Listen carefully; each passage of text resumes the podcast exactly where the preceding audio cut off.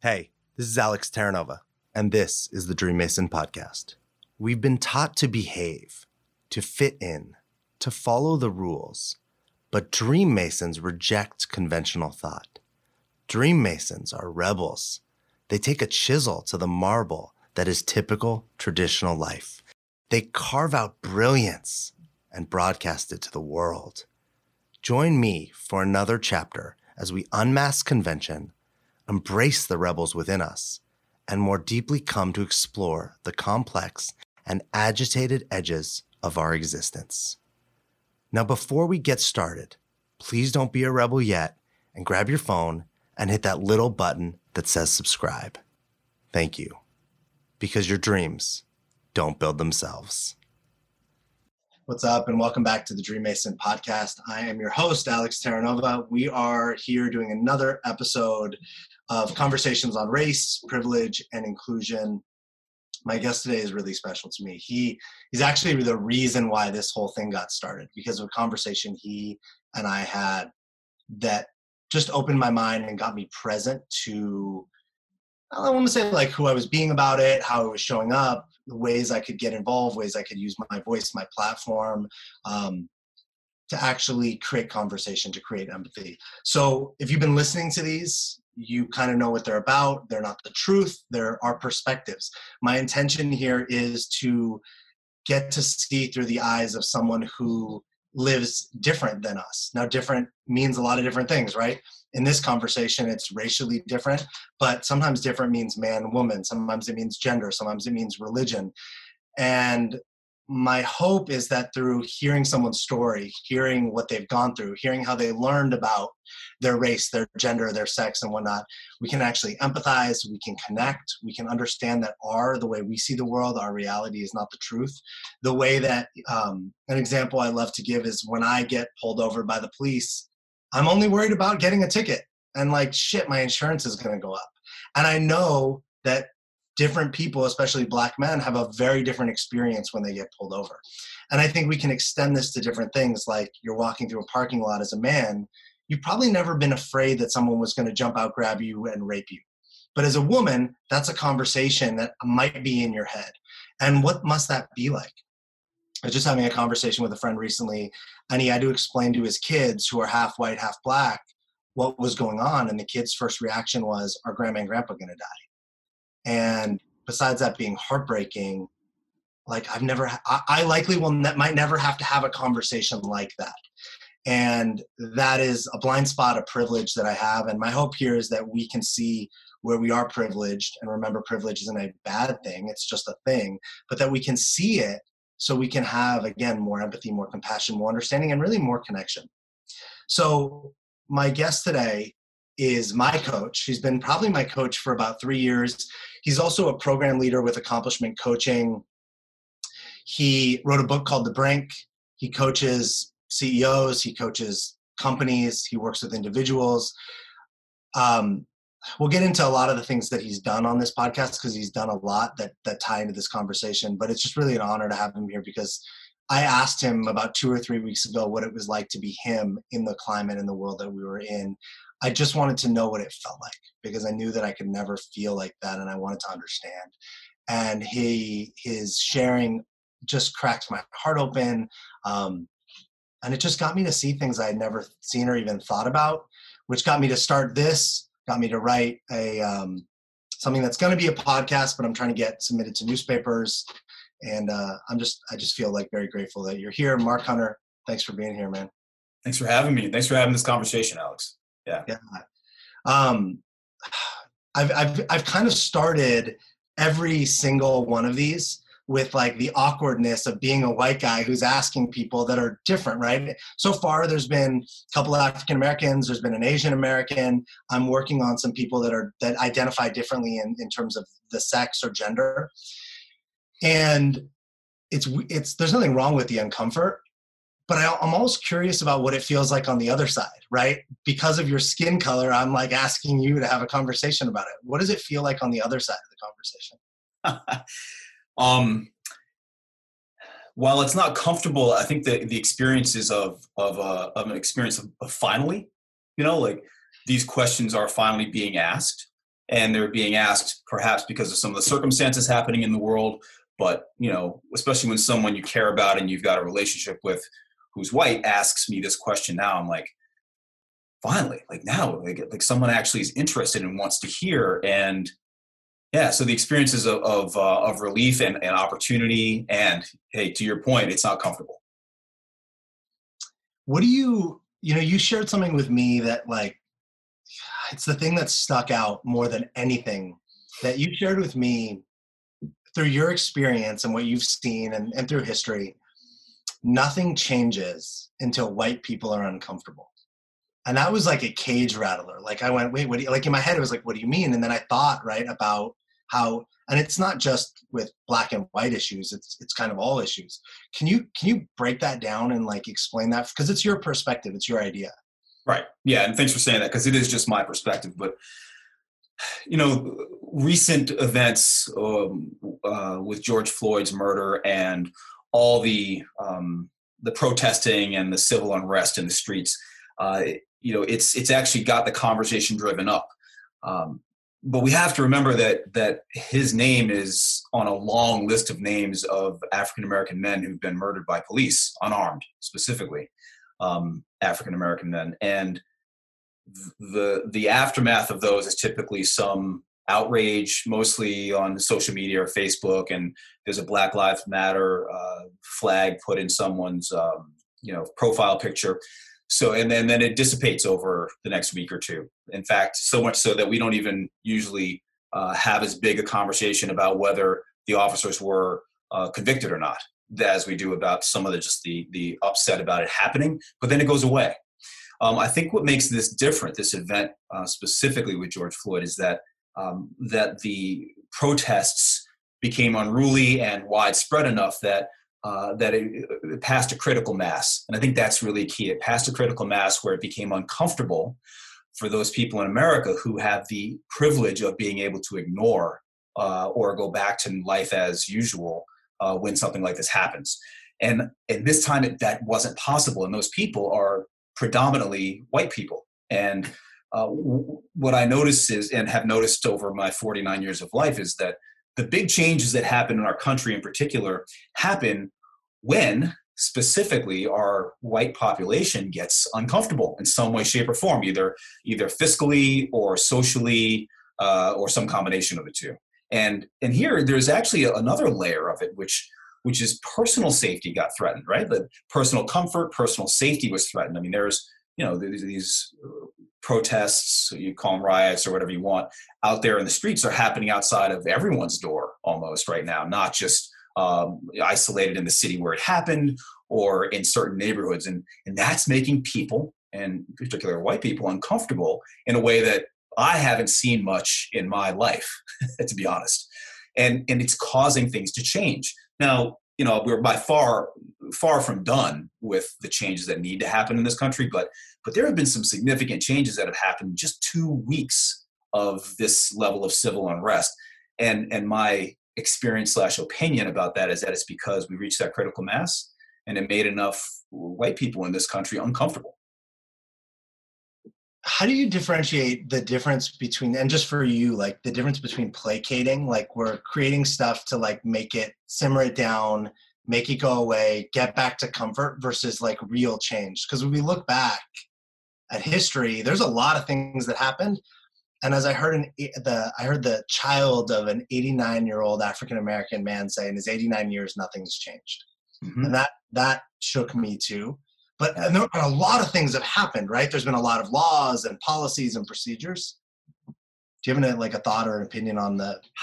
I do. You know, how do I differentiate between placating and actual change, specifically social change? Is that um, that the level of discomfort is maintained until the the social order changes. So a lot of the examples that we've talked about here, like you know, black men murdered by police or things that have happened that have created civil unrest, they die down pretty quickly after. And when they die down, all the possible opportunities for change and reform die with that that sort of uh, noise dying down. So uh, I think that when you can when you can see a specific shift or change in a social order or in um, or in, in social policy that's concrete, I think that's when you can see real change happening. The placating is actually the thing that I think is, is dangerous. And the placating is where there's, um, you know, for example, uh, the officers in this case so far have been charged. Now, at first, they were charged, uh, especially the, pr- the principal officer was charged with third degree murder, which is completely insufficient. But you know, a few days later, after enough civil unrest, those charges were up to second degree murder, and the rest of the um, the rest of the officers were charged. Now, the challenge is that that sounds good, and it is good. It's a move in the right direction. But if it doesn't turn into convictions and jail time commensurate with with murder, then it's just placating. And that I think that's the difference is when you when you actually see that there are consequences for people who are in a privileged position of power, not just for the victims on the street, then I think that's when you start to see there being really change, specifically with this issue. Yeah, yeah, yeah. So it's the, when I hear that, I'm like, man, we, there's a long road because this is not, you know, we don't see trials happen next week. That's just not how it works, right? So there's investigations and there's all sorts of things, and trials for these things could be a year from now. That's right. That's right.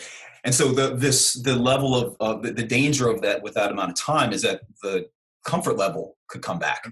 Yeah. And especially if people are sort of arguing for their comfort to come back, right? Let's just get everything back to normal. Let's just, you know, yeah.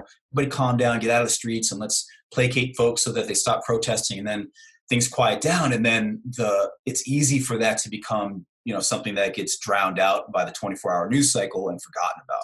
Yeah. So the importance, I think, here is that uh, that that the the amount of of upset and outrage be maintained, but it has to be maintained over a long period of time. This is a marathon, to your point, not a sprint. Yeah, and it's what I mean, hundreds and hundreds and hundreds of years of things being one way, or essentially, or like a drip down, things like evolving from the thing before, but never actually changing. It's like, um, I'm curious about your, you know, we've been talking about society more just now, but I'm curious about your experience with race, like growing up, like were there conver you know i never had to have a conversation about my race. I never had to have a conversation about dealing with police officers which is something that i didn't even i would have thought was normal. You know to me it's authority be polite don't be an asshole. Um, but like that was just kind of common. That's just like what my parents taught me to be with any authority figure right? A teacher a principal a cop. But what i'm learning in through doing these and through reading and whatnot is that there's actually some groups have their parents have conversations Mm-hmm. Do you have any like stories or you know your earliest memories of realizing that hey, like there's something different? Yeah, I, I have too many stories for the amount of time we have here about uh, what I was taught. Um, but I can share some of the big ones, you know, specifically from my parents. Uh, and, and and just keep in mind as I tell you this that the that these were these lessons were taught to me the same way most parents teach you to cross the street and look both ways or you know wash your hands before you eat. It was just flat and normal and commonplace. It wasn't I don't know that people were taught to wash your hands before you eat. I think that's well, they are now. They are now. But that, but that it was it was taught with that level of normalcy. So one of them was that the police are not your friend. So so i was specifically taught to stay out of and away from trouble but if you get in trouble that the police are not the place to go. Um, so in my lifetime, I can't recall a time that I've called the police because I need them, uh, just because I was taught that. So the other one was, and it's sort of akin to that, is to make sure that you don't make white people uncomfortable. And this is white men and women. This is, you know, yeah. make sure you don't make white people uncomfortable because they are going to perceive you as a threat if they get uncomfortable around you, and you will never be believed over their fear. So if I make someone scared and the police are called, that I will never be believed if um, if if it becomes my word against theirs, no matter what the situation. Uh, so I was just taught that flatly, and you know the the it, it evolves over time, Alex, into some things like um, something called code switching. Are you familiar with that term, code switching? Uh, what is that? Code switching is where uh, where you start to use language um, dependent upon who you're talking to. You talk, start to use uh, colloquial, colloquialisms, excuse me, uh, colloquialisms and specific um, slang and ways of speaking depending upon who you're talking to. So I'm from Brooklyn, New York, and you know I grew up uh, with my mother constantly correcting my English. Now you can't. Most people don't know that I'm from Brooklyn because I don't have a Brooklyn accent. Mm-hmm. Um, and I went to college and I'm well educated, but I don't speak with that accent because my mother sort of t- trained it out of my brother and I because she was clear that that that way of speaking, right, using slang, uh, you know, speaking um, like she used to call it like like we live in the ghetto, like speaking like that uh, would have me be not um, not only not accepted in the world, but also put me in danger. Mm-hmm. So you know, learning to code switch means that when I'm speaking with with white people, I'm speaking with clients, I'm speaking with police officers who pull me over, I'm speaking very eloquently and clearly so that I don't make them uncomfortable with the way I speak even. When I talk to my brother now, I slip back into it very easily. We, we talk and you, you can tell we're from Brooklyn, but but it's it's something that I was taught as a survival skill, not as a not as to get ahead in business or any of that stuff, but here's the way to stay out of trouble. Um, learn to speak in a way that makes them comfortable. So those are, you know, just to give you a sense, those are some of the the lessons I was taught, and they're all inside that conversation about white comfort and, yeah. and making sure that white people aren't uncomfortable with you. And your experience, like with your parents, I don't know a lot about your parents, but they're both right. They're both ed- educated. They both had good jobs. Like you grew up, the neighborhood you grew up in wasn't always the best. You've shared with me, but like your parents, like they had their shit together, for lack of a better word, and they raised you guys. And I'm so I'm curious where their stories came from. Like, where were those? Do you know the answer to that? I do. Well, both of them were the first and only at that point um, people in their families to go to college. Um, so big deal. They that, that? that would have been a huge deal. Huge I mean, deal. how old they are, but that would have been a really big deal at that point. Yeah. So you know, this I'm 49, so this was back in the 70s and 80s. I was mm-hmm. growing up in New York City. So their experience came from where they grew up. My mother grew up in Binghamton, New York. My father grew up in Louisiana, and uh, both being African American, they you know they they grew up. My father grew up in um, in segregated the segregated South. I mean, there were white drinking fountains and colored drinking fountains, and you know that for everything. And you know he lived through all that. So his experience comes from you know his experience growing up and living in the South in the in the 40s, 50s, 60s. Mm-hmm. Um, my mother from Binghamton, and both of them actually met in New York, New York City, and you know simply from having their life experiences as kids, but also uh, having grown up as adults in New York City, uh, you know they they got to see interactions between African Americans and police, and you know noticing how the black community was perceived by the people they worked with because they were both they were both bankers. They both worked in banks, and and the way they were perceived at the office and the way they saw people perceived on the street uh, that's where some of their experience came from. And, look, the you know, my my mother's uh, my mother was adamant that we go to college. In fact, it wasn't a question; it was a you know, which college are you going to go to? Not are you going to go to college? Because she felt like without it, that I would um, I would be more at risk mm-hmm. in, in, a sense.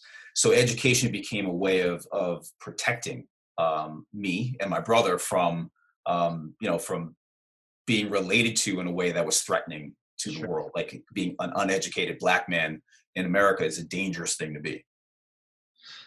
You since you since you went to college, I'm curious. I never had thought this was a thing. I'm reading a book called Boys and Sex, and it's it's all about the men's relationship and where it comes from and it goes into adolescence.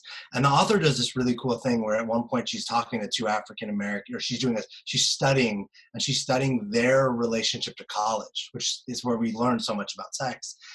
And they get into this idea that you know when as an african american man on a college campus unless you're on a, at a black college you're highly a minority and there's a very there's a big difference between how you're received on campus and she lays them out um, and and a lot of it they talk about dating like dating mm-hmm. white women and and how black women are perceived and how it's different i'm curious without sharing all the things she put in what that experience was like for you if if there was anything that was unique or different yeah well it's interesting because having grown up in new york city I, I I got to be around black people, white people, everything in between. So I had an experience of a diverse community that, you know, that I don't think everybody gets to have. So when I went to school, it was ironically less diverse than, than where I grew up. Um, so I was a, a, a drastic minority at, at, school. I went to Wesleyan University in Connecticut, and um, it's a very liberal school, but didn't have a very large African American community at the time. Um, so my experience was uh, being surprised and noticing how segregated it was. You know, the the African American people hung out here, the you know the Asians hung out over there, the white people went and did that, and so it was a, it actually was much more segregated than even Brooklyn was for me at the time. And I went to a big public high school in Brooklyn, and uh, and there were more kids in my uh, in my school in my high school than at, at my college and that, so I had a I had an experience of, a very strange, almost reverse experience than most people have with college. I got sort of uh, I got exposed to what a, a segregated, very homogeneous community looks like uh, for the first time at the age of 17, going to school. Um, so it was it was shocking. Uh, I also noticed I was uh, I was ill prepared. Um, just for the the rigor of the academics. Um, I went to a big public high school in New York City, and I did well, uh, but I I was not prepared for uh, for collegiate the, the, collegiate level education, and so those things stuck out to me um, in a big way. How did it show? I mean, were there things that showed up, you know, in in terms of the race conversation for you? Like, was there some one of the stories I was told about how like somebody else I had on was talking about, hey, they would get looked at until they found out they were an athlete, and then it was like, oh, now we understand why you're here. I mean, are there any stories like just to understand? Right, my experience, I could wear, I could do whatever I wanted on my college campus, and it was irrelevant. Yeah. Was there anything that you noticed, like the different experience between you and other students? Yeah, absolutely. I remember being told by um, one student advisor where all the black students hung out. You know, just to give me a suggestion of where I should go hang out, basically. um, you know the other thing was that uh, i had played some basketball and football in in high school and i wanted to try something different. And so i you know i just on a whim tried out for the rowing team in college because I, I, I don't know any different right? And i went and tried it. And almost everybody i talked to black or white or anything in between is like wow like black people don't do that.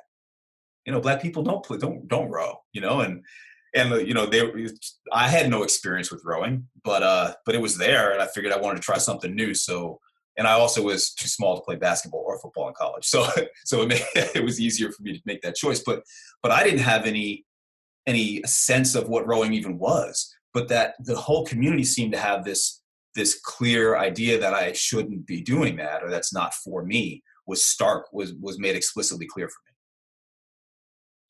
and, and I know this because just how well I know you at this point, but at one point you were like a snowboard instructor and you were, right? You were, was it ski or snow, snowboarding, right?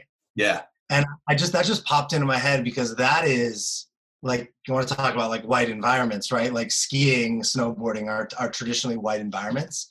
Yeah. What was that like? You had to, I mean, I mean, you're pretty covered up, right, when you're doing that. But how did that? Was there any situations there where it was like that you recall? That occurs different or stand out?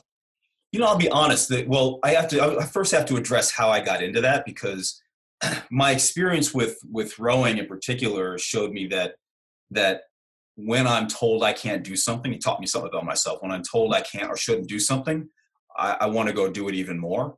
And in our language, that's mm-hmm. part of my survival mechanism. But but it had me actually be a sort of a fuck you, like I'm going to do this anyway, just even because you told me not to. So you know, sure. when I was in college, some people that I knew were going ski, snowboarding, and I went with them because I had never tried it before. I took a lesson and liked it. Um, but again, the message I got was, yeah, there are no black people doing this. Black people don't do this. Black people don't snowboard. And my black friends said it. My white friends said it. You know, everybody said this. So, you know, a little thing in the back of my head said, well, fuck you, I'm going to go do that too. And so, yeah, after uh, after some time I spent working in finance after school, and uh, and after leaving finance and traveling for a year, another thing that black people don't do um, is uh, I actually went and decided to go be a snowboard instructor. Again, it was part of it was from that screw you, you, you know, I'm going to do it because you said I can't.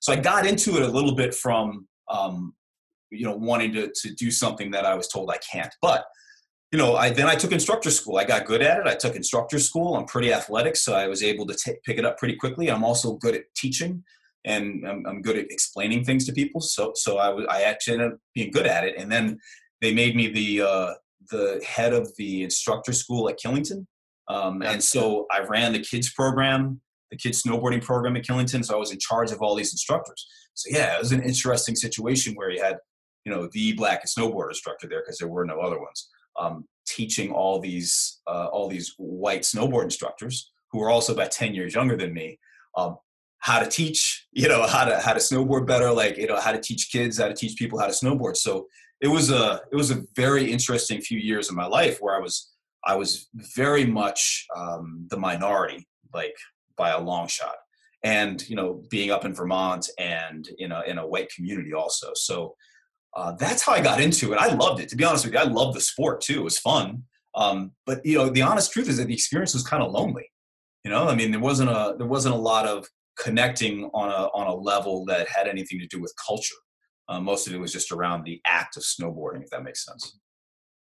You just brought up a whole bunch of things like things black people don't do, things white people do, right? Like these these stereotypes we have.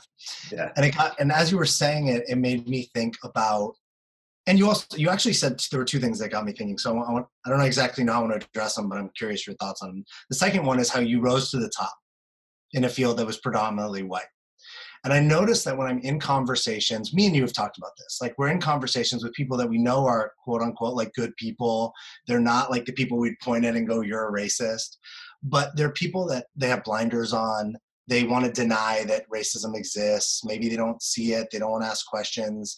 Um, and they point to things like well look mark you're the head of a program that's predominantly white. You know you rose to the top of that. You're that you became the top ski or snowboarding instructor. You were in finance. You went to college. And they use you or obama or oprah or michael jordan or like who right whoever as evidence of why it doesn't exist. Mm-hmm. i'm curious about your thought like your personal thoughts on that? Like what like how do you address those things with people? What do you think and how does it feel? Yeah there's a few questions in there. So you know again my initial reaction to it is i'm going to go do that because you said i can't. That's sort of my internal reaction to it. But the you know this going back to an earlier question you asked um, one of the things my parents taught me as a survival skill was that you're going to have to outwork all the people around you too. You know like wherever they stop, you go twice as far. Because you know in order for you to actually get what they have or to, to be successful you're going to have to outwork them. Um, if you just go up, show up equal to them then you're going to miss out and be looked over. So i learned at a very early age to work hard and and how to how to deal with discomfort and not have it matter so much. So i learned to outwork people you know, just to be just to be frank, and that was another survival skill. So it showed up in all these all these places. Like I just outworked people with regards to how uh, how much outreach I did, how much studying I did, or how much how hard I worked. You know, just even in the gym, just training. Um, but but hours of, of time on the on the on the board even and, and taking extra lessons on how to how to become a good instructor. So you know how that happens i think is a function of what we're taught you know about about how what what success means and how to be successful but also about how to address fear. You know one of the options when told black people don't do that is to say oh well you know i don't want anything to do with that because the people doing that don't look like me.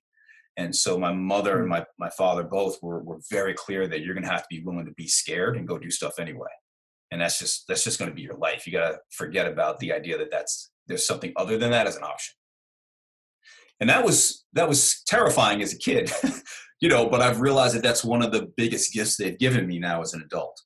Uh, so yeah I, what i think about that is that it's it's sad that there are those stories that these are things white people don't do.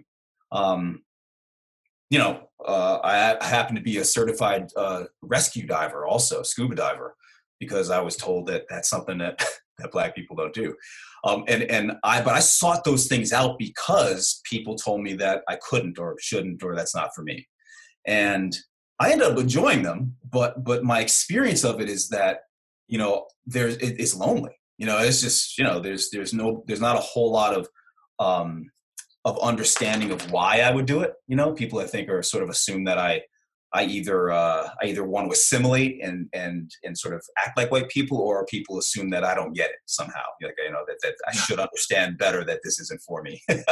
and so you know I have to sort of make sure that I'm walking this path based upon what I see, and really ignore what all those other folks are saying, because otherwise I wouldn't have done much. You know, mm-hmm. like we wouldn't have have as much to talk about today because uh, so many of those things are domains that that were left specifically for white people and created for white people and or are you know dominated by white people and and if i bought into that story then there are very few things that i would have been left able to actually go out and do to, with my life.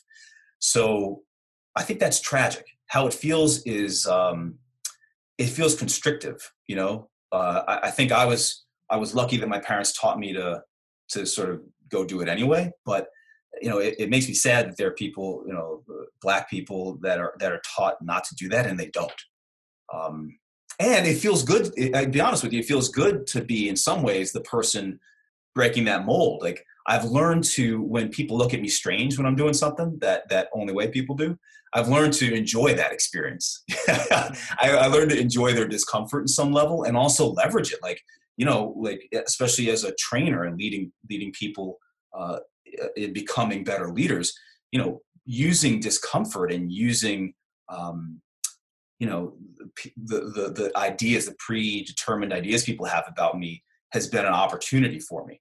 So you know how i feel about it differs though to be honest. You know sometimes it pisses me off to be frank.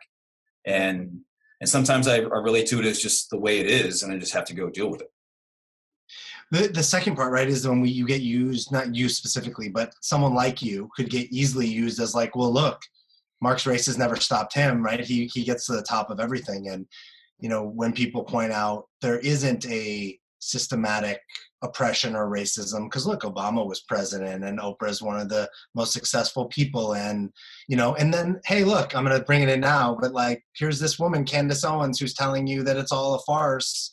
Right. like I mean, how do you how do we even address like from your perspective? And I really feel comfortable bringing this to you because I really see you as a leader. It's not this is this is part of who you are. Mm-hmm. Um, how do we how do we address those things? How do we talk about those things? What do we say to the the, the person that comes in like the Candace Owens? It's like, no, white people, you're this is not you know. I, I don't even know how to.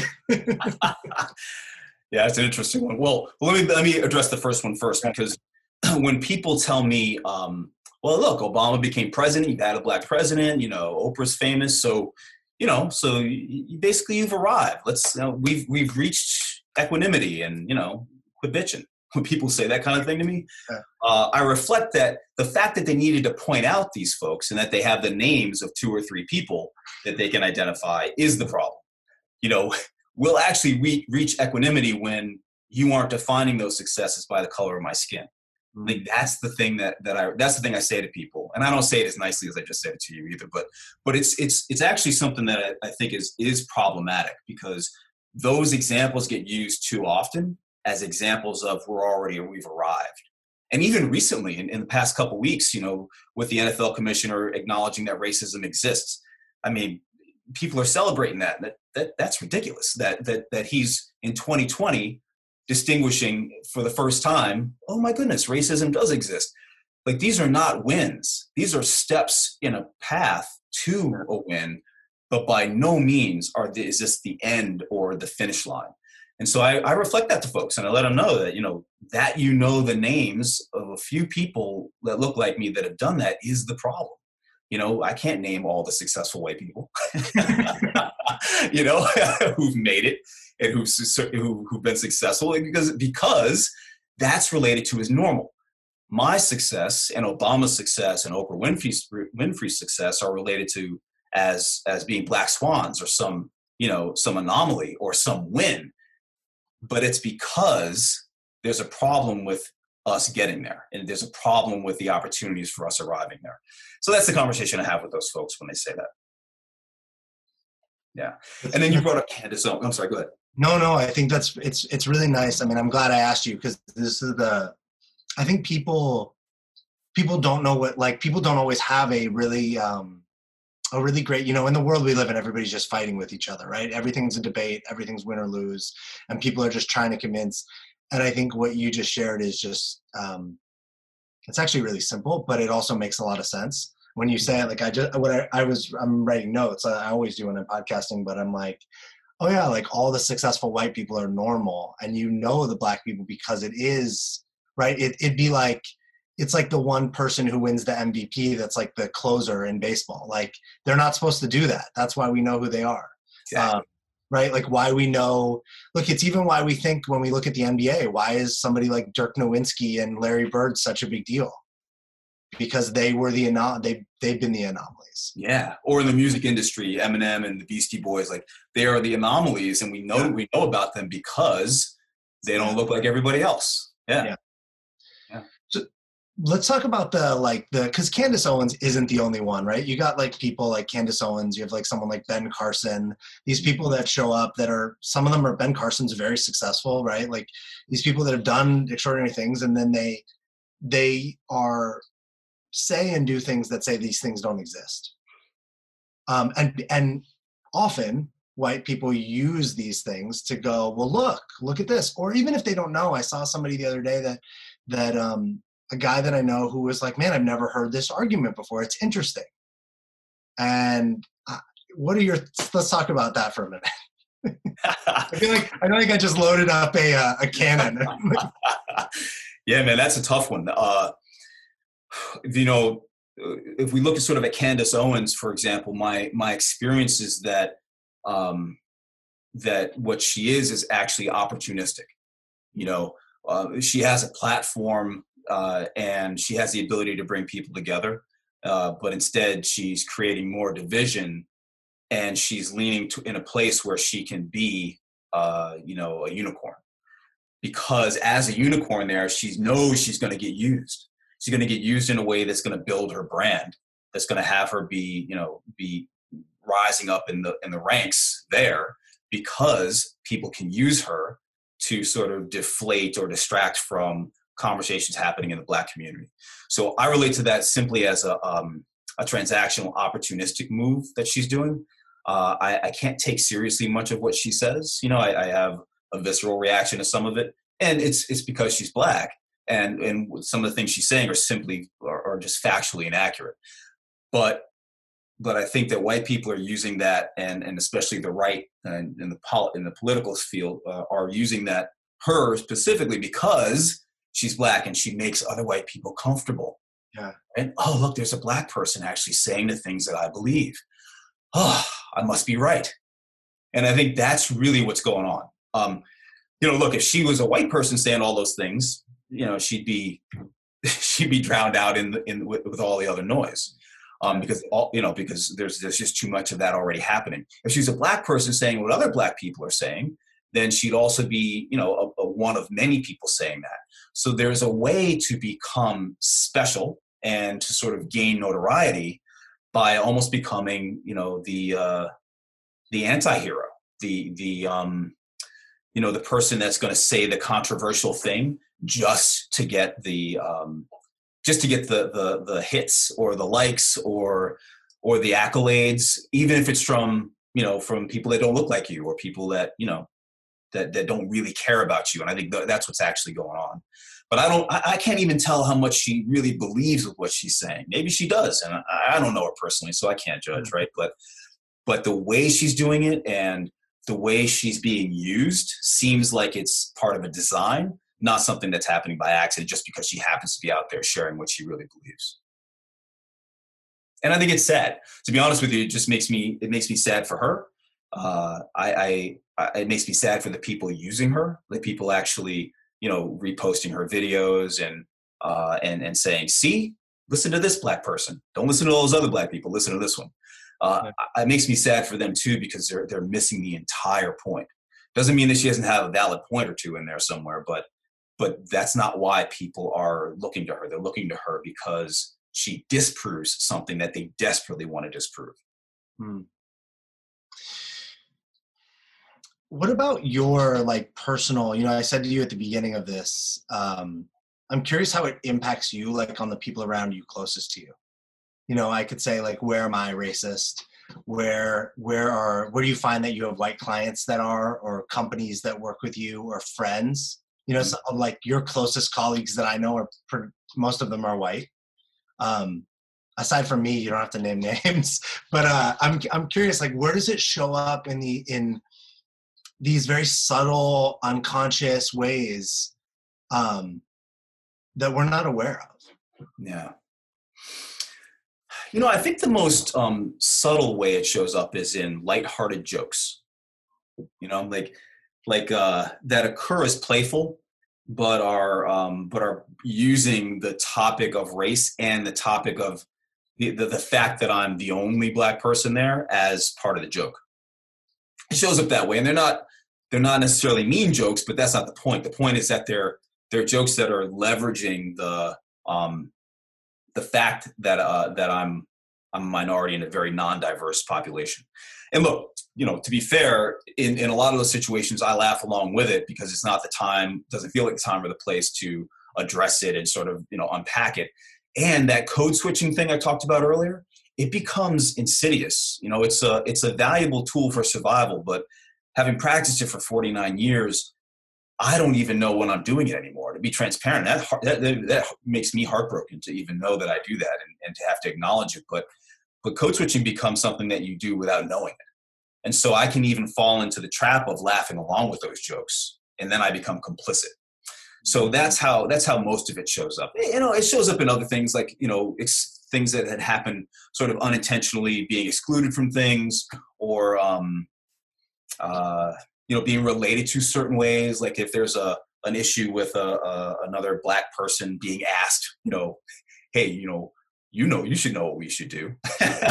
That kind of thing you know it's just it's, it's all these insidious ways that on the surface look innocent when they're happening but are built on the foundation that i'm different. And that's that's just broken you know as far as i'm concerned. But but you know the place closest to me is my father right now. My mother passed away long time ago long time ago when i was 20 but my dad's alive now you know he's 79 years old and he uh he's worried about my my brother and i you know, and we're grown men. I'm 49, my brother's 45. He's scared, you know, and and that that makes me. Uh, and I shared this with uh, our our leadership team in DC this weekend. Um, that in particular makes me furious. Like, you know, I, my own safety, my own comfort. You know, I've learned to sort of uh, deal with the fact that those things aren't aren't necessarily in my control, and that's okay. You know, I've, I've learned to be with that. But but then my dad, you know, survived all that crap in uh, in the South in the 40s, 50s, and 60s, and and today, you know, in 2020, is concerned about his grown sons yeah. and our safety on a daily basis. You know, on on Friday, I got a bunch of texts from him while I was in the middle of doing something I couldn't stop to text him back, and he got freaked out and he got worried. And I noticed that in the moment, I was just like calmed him down, but it made I couldn't sleep the night after because I was mostly furious at the fact that my dad is still scared about the fact that I'm a black man walking around the world and, and I'm unsafe and he knows it. And that he still knows that and has to worry about that. That's the thing I think that bothers me the most. Yeah, that's really. I'm just thinking about how like all parents worry about their kids, right? But why do they worry about them? Exactly. You know, what's yeah. the reason? of course your dad would worry about you as a human being and having sons but like the reason he's worried about you is like not an acceptable reason right it's not uh you know because you're out partying drinking living a crazy lifestyle you know it's it's like because you're just living your life normally yeah. yeah yeah um you know you shared with me when we talked the first time that you felt like you wouldn't see anything like really changed in your lifetime mm-hmm. that you're you're a stand for it to change and but you don't know that it will yeah. and we, we kind of talked about that uh, and i actually got to share that with somebody but through right i'm passing through me what i learned from that i'm curious for you to talk about that like Yeah. What that means in the sense of because i know for me a lot if i if i hadn't been working with you and if i hadn't done all the work i've been doing over the last six years if i don't believe in something what's the point why don't i why do i even so in times like this where where, where it sometimes feels hopeless Yeah. and it doesn't seem like it will change how do people like you like me that wants what that want it to be better for everyone you know that specifically right now it's like hey let's make it better for black people. But re but ultimately okay then what's the next group? And what's and like it ultimately has to be all of us in- the end. How do we how, what does that mean like for you to stand even when you don't know that you'll ever see it? Unfortunately, I've been trained in this a lot just through life. You know, the statistics said that I wouldn't live to 25, and so I had to, but I had to get up and go to school anyway. So on some level, I got trained in that that way of standing in the face of the impossible just by living. But but I think it may change. I just don't know that I will actually live to see it in my lifetime, and that's because uh, I don't have it. I don't actually experience this country as willing to truly face its appetite for power and control, uh, and keeping that power control the way it is.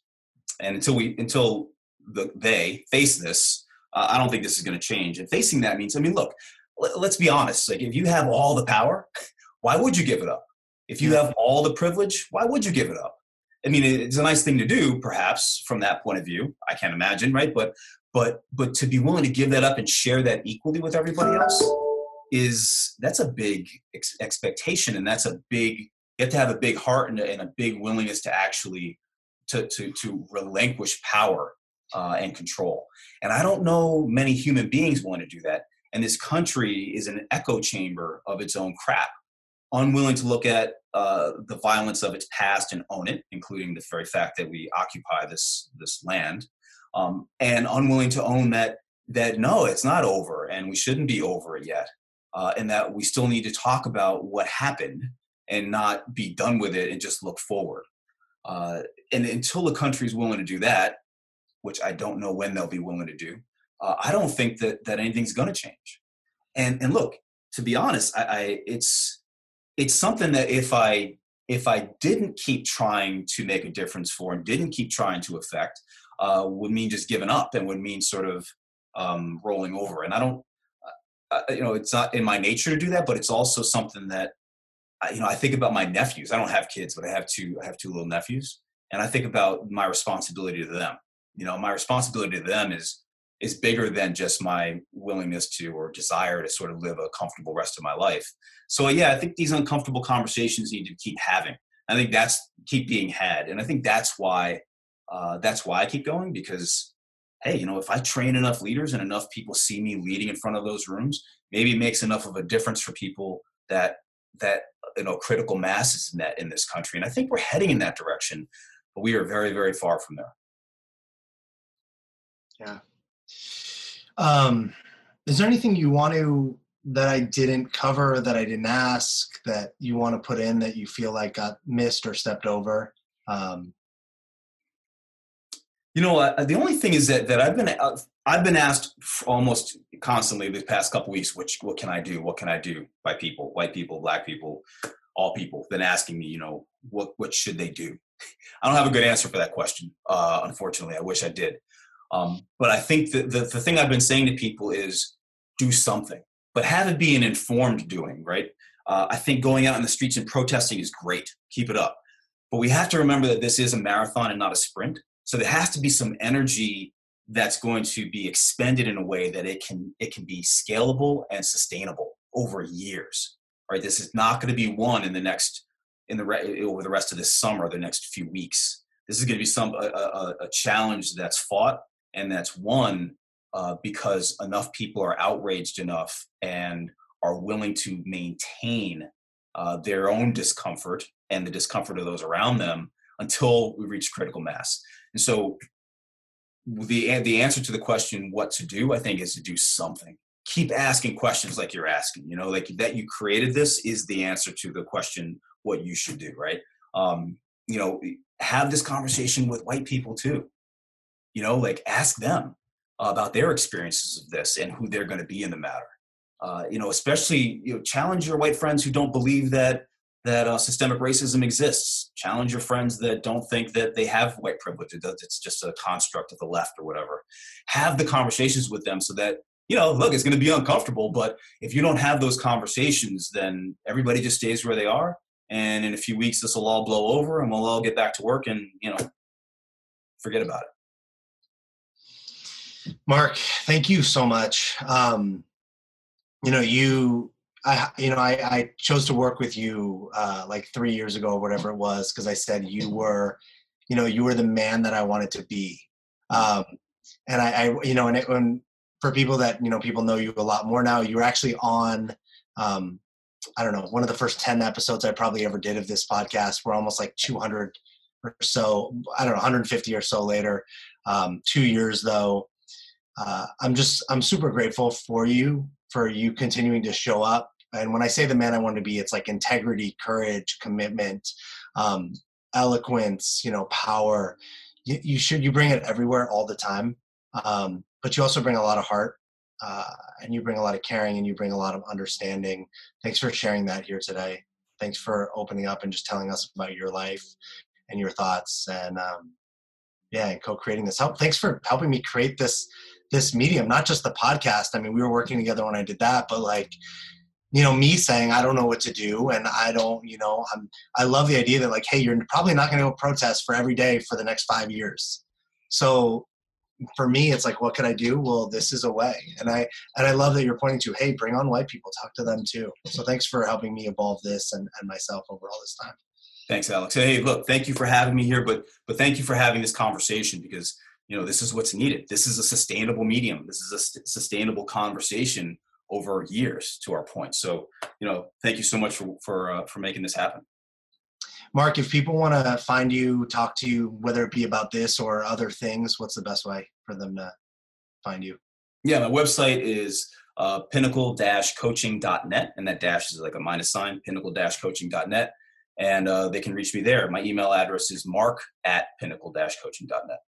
I'll put it on the show notes too. Mark, thanks again. Thanks, man. See you soon. Thanks for listening. Honestly, I'm just a rebel who found a cause and has a dream, and I'm super grateful for your support. If you got anything from this, please help me out and share this podcast with one person today. You can find me at thedreammason.com or at inspirationalalex on Instagram. You are a dream mason because your dreams don't build themselves.